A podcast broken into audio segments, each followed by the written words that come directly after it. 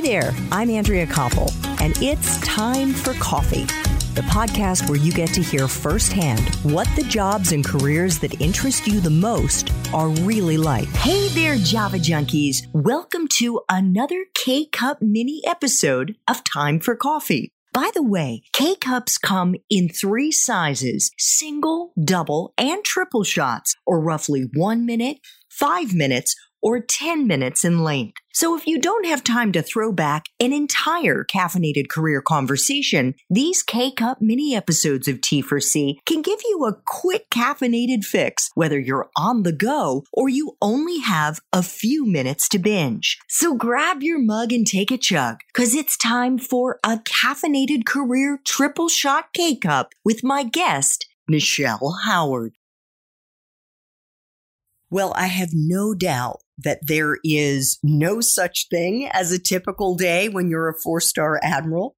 But could you take us inside, maybe as close as it comes to a typical week for you? What were all of the different responsibilities you had to juggle where you were tapping into those qualities?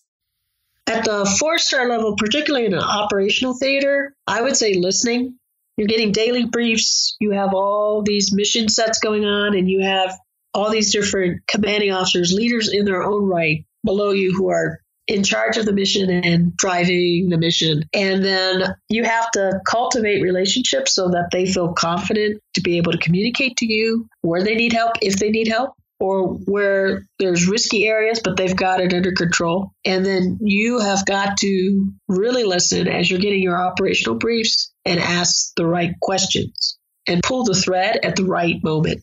And so I would say listening becomes far more important as your span of control gets bigger.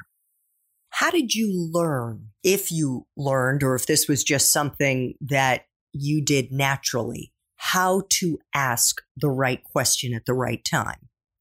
I would say one of the things that helped reshape how I think about things was getting my master's degree and learning how to put issues into frameworks and learning how to try and put issues into blocks and then in making sure I understood the components of those blocks. And then I think I'm strong in that if something does not make sense or I just really don't understand, I'm not afraid to go, hey, can you walk me through this in a little bit more detail? Or I really don't understand what you're saying. So can you try and rephrase it? And then a lot of times I found where people, when you're observing people communicating to you, where they're uncomfortable, it's because they don't have clarity of understanding about that particular area. And so it's one, you've got to have enough confidence in yourself to say, sometimes I just don't know or I'm just not getting it. And be hanged that, oh my gosh, no, no, four star admiral should never say those words. No, there's just times you cannot possibly know as much as 40 people in front of you.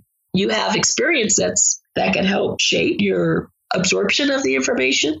You have experience sets that help you relate to what they're saying, but there's times you are going to just know it's not making sense and you've got to ask questions to get to clarity.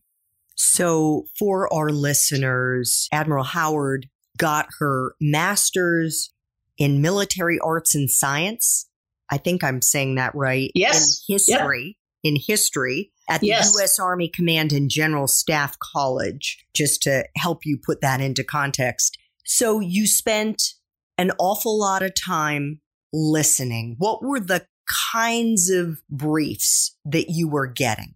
So, in operational command, you normally start the day with a brief that walks through all the different mission sets that are going on what all the activities are. And in a large command, of course, that could take an hour to hour and a half.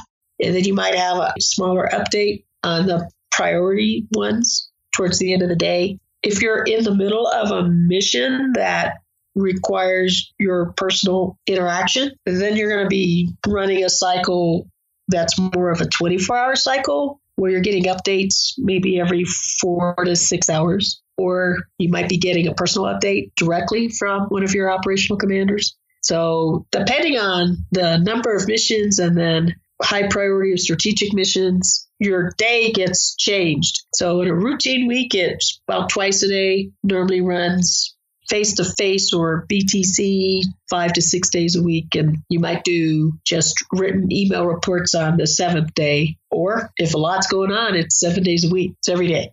Oh my goodness. So your last command was from 2016 to 2017, where you were the commander of U.S. Naval Forces Europe and Africa. And at the same time, you simultaneously led NATO's Allied Joint Force Command Naples, which had oversight of missions from the Western Balkans to Iraq. Off the top of your head, do you remember how many direct reports you had? Direct are the staff members who work directly for me, the first layer down, and then commanding officers. So that's one layer down. That's maybe between the two staffs, 40 people. Oh my God. No, that's just that's just the committee. Yeah. So if you're talking about the totality of the staffs, so the U.S. staff was about 1,200 people. The NATO staff was about 850.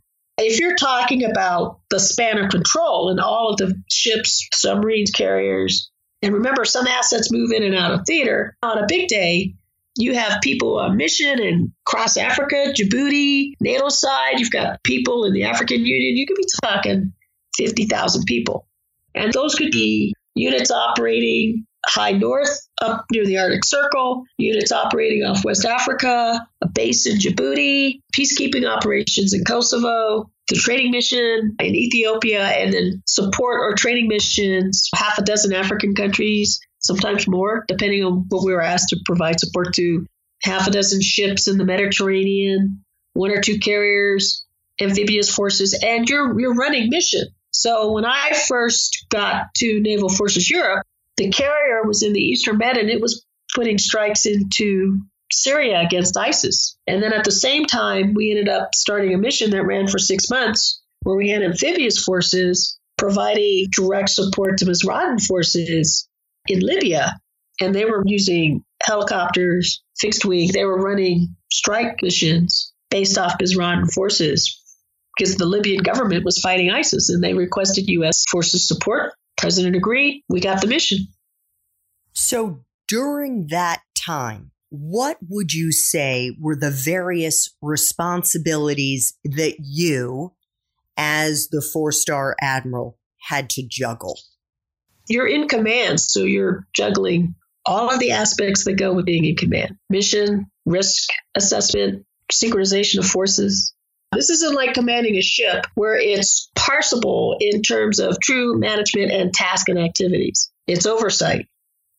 Gotcha. See, for those of us civilians who've never been in the military, I think it's really interesting to hear the distinctions and to appreciate the magnitude of what you were dealing with on any given day. There's an engagement component to this. So, for example, if you have a carrier that's running patrols, doing strike missions into another country, then, for example, there's depending on what countries they fly over, there's clearance, air clearance requirements and support, permission from those countries. So the job might require that you're going to be the one engaging because you're the senior leader with the leadership of that country, could be military, could be political, and make sure they understand how much you appreciate their support for air clearance or you could be responsible for working through U.S. makes agreement with a NATO partner, want to create a base or create a runway. You're going to be assigned the responsibilities to put a team together and help work through the language of that memorandum of agreement or subset amendment to a treaty. And then you'll be the signatory for the U.S. government on that treaty. So it's, it's all of it. It's the totality of the area, the engagement, synchronization of forces, the planning, and then the risk assessment, and then the communication to the senior military leaders and political leaders, both on the NATO side and on the U.S. side. So, did you sleep? From the time you go to sea, whether you're division officer, department head, you don't get a lot of sleep. I mean, I think if there's nothing going on on a ship, I would say the average person's probably putting in, and you're at sea, they're probably on watch or at work 80 to 90 hours.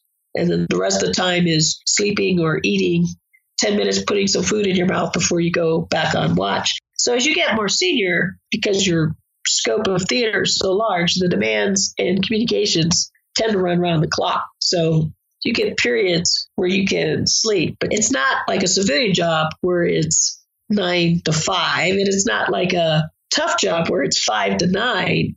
You're in command 24 hours a day. And so, you know, sometimes your sleep might be flying on a commercial aircraft to get to another country. That might be your four hours of downtime to sleep before you hop off and go off and meet troops or sailors or Marines who are doing a mission. Thanks for tuning in to this K Cup mini episode of Time for Coffee. If you want to listen to our entire caffeinated career conversation, please check out the show notes for this episode. Thanks so much for listening to Time for Coffee, where the professionals in the jobs that most interest you always have time to grab coffee 24 7, no matter where you live. I have one quick favor to ask you. Remember to rate, review, and subscribe to Time for Coffee. Thanks so much.